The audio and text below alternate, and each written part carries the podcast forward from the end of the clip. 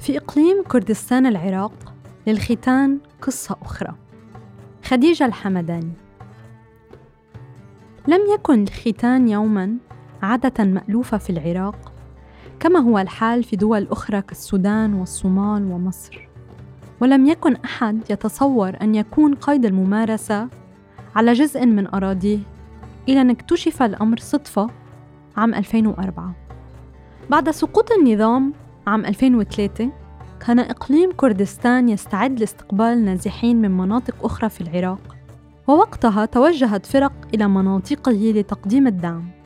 وهناك ظهر الكثير من القصص عن ختان النساء. ليتبين أن العادة منتشرة في الإقليم على عكس وسط العراق وجنوبه ولتبدأ من هناك رحلة السعي للقضاء عليها.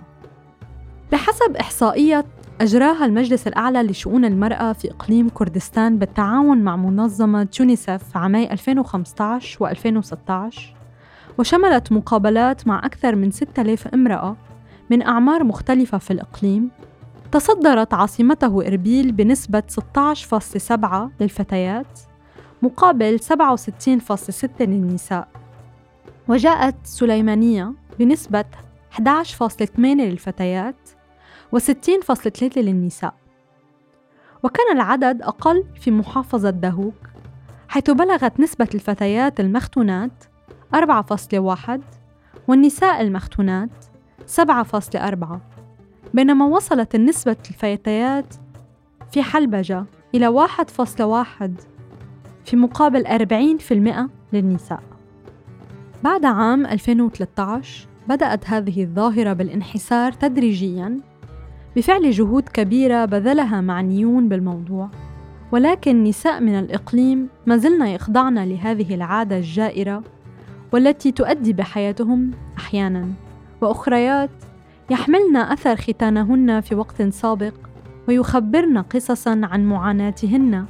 تبكي كل من يستمع إليها. من هذه القصص ما عملت عليها منظمة وادي المعنية بمكافحة عن العنف الأسري في محافظة السليمانية والتي تعاونت مع رصيف 22 لنقل بعضها. في قرية قولا سوتاو في محافظة السليمانية لا تزال العادات والتقاليد متشددة في التعامل مع النساء. في هذه القرية تبدأ نورا رواية قصتها بالقول. عندما بلغت السادسة عشر ظننت أني نجوت. لكن في إحدى الأيام جاءت امرأة كبيرة في السن وقامت بجمع الفتيات في أعمار متفاوتة بين الخامسة والسادسة عشر في إحدى المنازل ثم أحضرت شفرة الموت وبدأت. توضح نورا أن الفتيات أطلقن عليها شفرة الموت. لا سيما وأن العجوز ختنتهن جميعا بالشفرة نفسها. كم أكره تلك العجوز التي حطمت حياتي وتحديدا بعدما كبرت وتزوجت من شخص لم يرغب بي كزوجة في هذه الحال. ثم انفصلنا. تشكو نورا خاتمة قصتها بأمانية. وهي أن يأتي يوم تشعر فيه أنها أنثى. لكن ذلك لن يحدث ولذلك لن أرتبط بأي رجل. نصرة شريف هي إحدى الضحايا وتسكن في حي كالر في السليمانية. وتبلغ من العمر اليوم 67 عاماً. أكثر القصص المؤثرة عن الختان بالنسبة لنصرة ليست قصتها بل قصة ابنة عمها. تخبر عندما كانت ابنة عمي تلد لاحظت القابلة أنها لم تختن فأحضرت بعد الولادة مباشرة شفرة وقامت بختنها. بعد ولادتها بساعة وبدلا من أن تحضن مولودها الجديد وتفرح به تعرضت لنزيف حاد سببته الشفرة اللعينة وتوفيت على الفور. وسط دموعها التي بدأت تنهمر بغزارة تستعيد خاور حسين الذي تبلغ من العمر الآن 51 عاماً ذكرى يوم ختانها. كان يوما أشبه بيوم الحشر حيث قامت تلك العجوز بجمع ما يقارب العشرين فتاة في غرفة واحدة وبشفرة واحدة قطعت جزءا من العضو التناسلي لكل واحدة منا. فعم الصراخ والعويل أرجاء القرية. وكانت أحد البنات تنزف بشدة فتم نقلها إلى المستشفى لتلقي العلاج. تقول كيتان عبد الرحمن التي تسكن قرية دورة في السليمانية. كنت أبلغ من العمر سبع سنوات حين أخبرتني أمي أنه يجب علي أن أختن لأن الطفلة الذي لم تختن لا يسمح لها أن تخرج وتلعب مع الأطفال الآخرين. هذه كانت آخر جملة سمعتها منها. قبل أن يقفل الباب ويتم ختاني وأنا غارقة في الصراخ. تروي شوقية محمد أن إحدى جاراتها تزوجت وكان الجميع سعيدا في يوم الزفاف إلى أن عرف أهل الزوج أنها ليست مختونة. فقاموا بذلك في اليوم نفسه والذي تحول من أسعد أيام جارتنا إلى جحيم مستمر. كردستان رسول ناشطة من محافظة إربيل في إقليم كردستان. ارتبط اسمها بشكل كبير في حملة مكافحة ظاهرة الختان في الإقليم والسعي وراء العائلات والنساء لتوثيق قصصهن وتعزيز الوعي حول خطورة هذه العادة. تقول رسول لرصيف 22 أن من القصص المؤلمة التي اطلعت عليها هي ما جرى مع فتاة من إحدى قرى أربيل وكانت تبلغ حينها من العمر خمس سنوات فقط.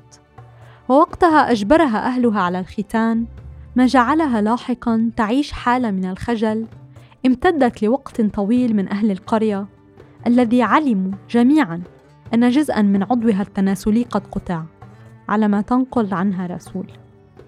وهناك سيدتان تبلغان اليوم من العمر 41 و 42 عاما تحكي رسول أن ذكرى تلك العجوز المشؤومة التي كانت ترقد وراءهما ووراء بنات منطقتهما بالشفرة حتى تمكنت من ختانهن لا تفارق ذاكرتهما. وقد رفضتا الزواج بعدما سمعتا قصصا من مختونات. كانت تجاربهم الزوجية مؤلمة على الصعيدين الجسدي والنفسي.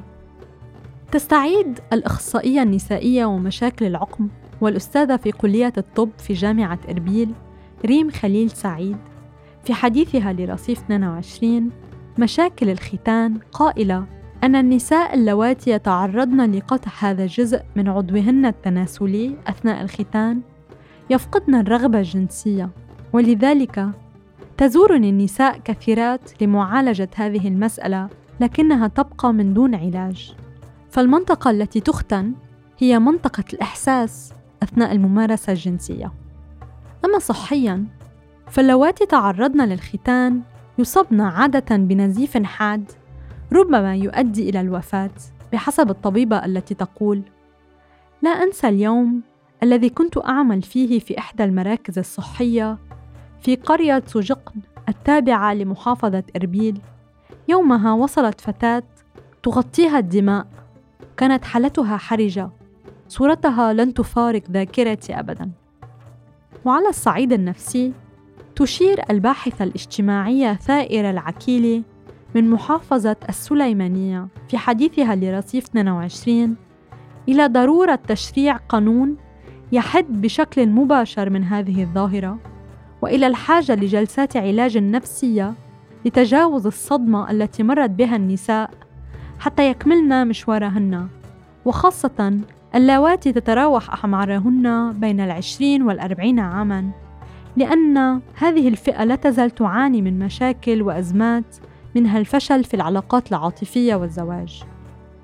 وترى العكيلي أن المشكلة تتمثل في إقناع النساء الكبيرات في السن للتخلي عن هذه الظاهرة المميتة ومعاملة الفتيات غير المختونات بلطف واحترام. تقول رئيسة منظمة الدراسات والمعلومات الجندرية رمزية زانا: مع الأسف الشديد نلاحظ أن غالبية سكان القرى والأرياف يخلطون بين العرف والدين حيث يقول البعض أن الدين الإسلامي حث على ختان الإناث بينما نعرف أن الإسلام لم يحث على ذلك. وتضيف زانا في حديثها لرصيف 22 بالقول المشكلة ما نلاحظه في هذه المجتمعات من أعراف كالسائد من أن المرأة التي لم تختن لا يحق لها أن تطهو الطعام أو الشراب لاعتبار أنها غير طاهرة والاعتقاد أن الفتاة التي تختن تكون طاهرة وعند غياب الزوج إلى المعركة وعند وفاته لا تكون بحاجة إلى رجل فتبقى عفيفة بانتظار عودته أو بإحياء ذكراه. وتسترسل زانا في الحديث موضحة أن النسب سابقاً في 1990 كانت كبيرة جداً. إذ وصلت إلى 75% آنذاك. لذا نلاحظ أن أغلب الضحايا تتراوح أعمارهن بين 20 و 40 عاماً ولا تزال هذه الآثار ظاهرة بشكل كبير جدا عليهن. أما الآن نجد العدد أقل بكثير حيث وصل عدد المختونات سنوياً ما يراقب 6% ويتواجدن في القرى والأرياف أكثر. تشير المحامية شخان أحمد في حديثها لرصيف 22 إلى أهمية قانون العنف الأسري الذي أصدر من قبل حكومة إقليم كردستان عام 2011 ونصت المادة السادسة منه على أن يعاقب بغرامة لا تقل عن مليون دينار ولا تزيد عن خمسة مليون دينار بين ألف دولار وخمسة آلاف دولار. كل من حرض على إجراء عملية ختان لأنثى وأن يعاقب بالحبس مدة لا تزيد ستة أشهر ولا تزيد عن سنتين وبغرامة لا تقل عن مليون دينار ولا تزيد عن خمسة مليون دينار كل من أجرى وساهم في عملية ختان لأنثى. يضاف لذلك ما أقره القانون من عقاب بالحبس لمدة لا تزيد عن سنة واحدة ولا تقل عن ثلاث سنوات وبغرامة لا تقل عن خمسة ملايين دينار ولا تزيد عن عشرة ملايين دينار أو بإحدى هاتين العقوبتين كل من أجرى أو ساهم في عملية ختان أنثى قاصرة كما يعد ظرفا مشددا للجاني إذا كان الفاعل طبيبا أو صيدليا أو قابلة أو معاونا طبيا وعلى المحكمة أن تأمر بمنع مزاولته المهنة لمدة ثلاث سنوات. وتلفت خوشان إلى وجود خطة قام بها المجلس الأعلى لشؤون المرأة في إقليم كردستان بالتعاون مع صندوق الأمم المتحدة للسكان عام 2019 وتسمى خطة كومبي ويتم من خلالها إقناع الأمهات الكبيرات في السن بالتخلي عن ختان الإناث وخاصة في القرى والأرياف مؤكدة أن النسبة بعد هذه الخطة تراجعت في محافظة دهوك وجاري العمل عليها في محافظات إربيل والسليمانية وحلبجة.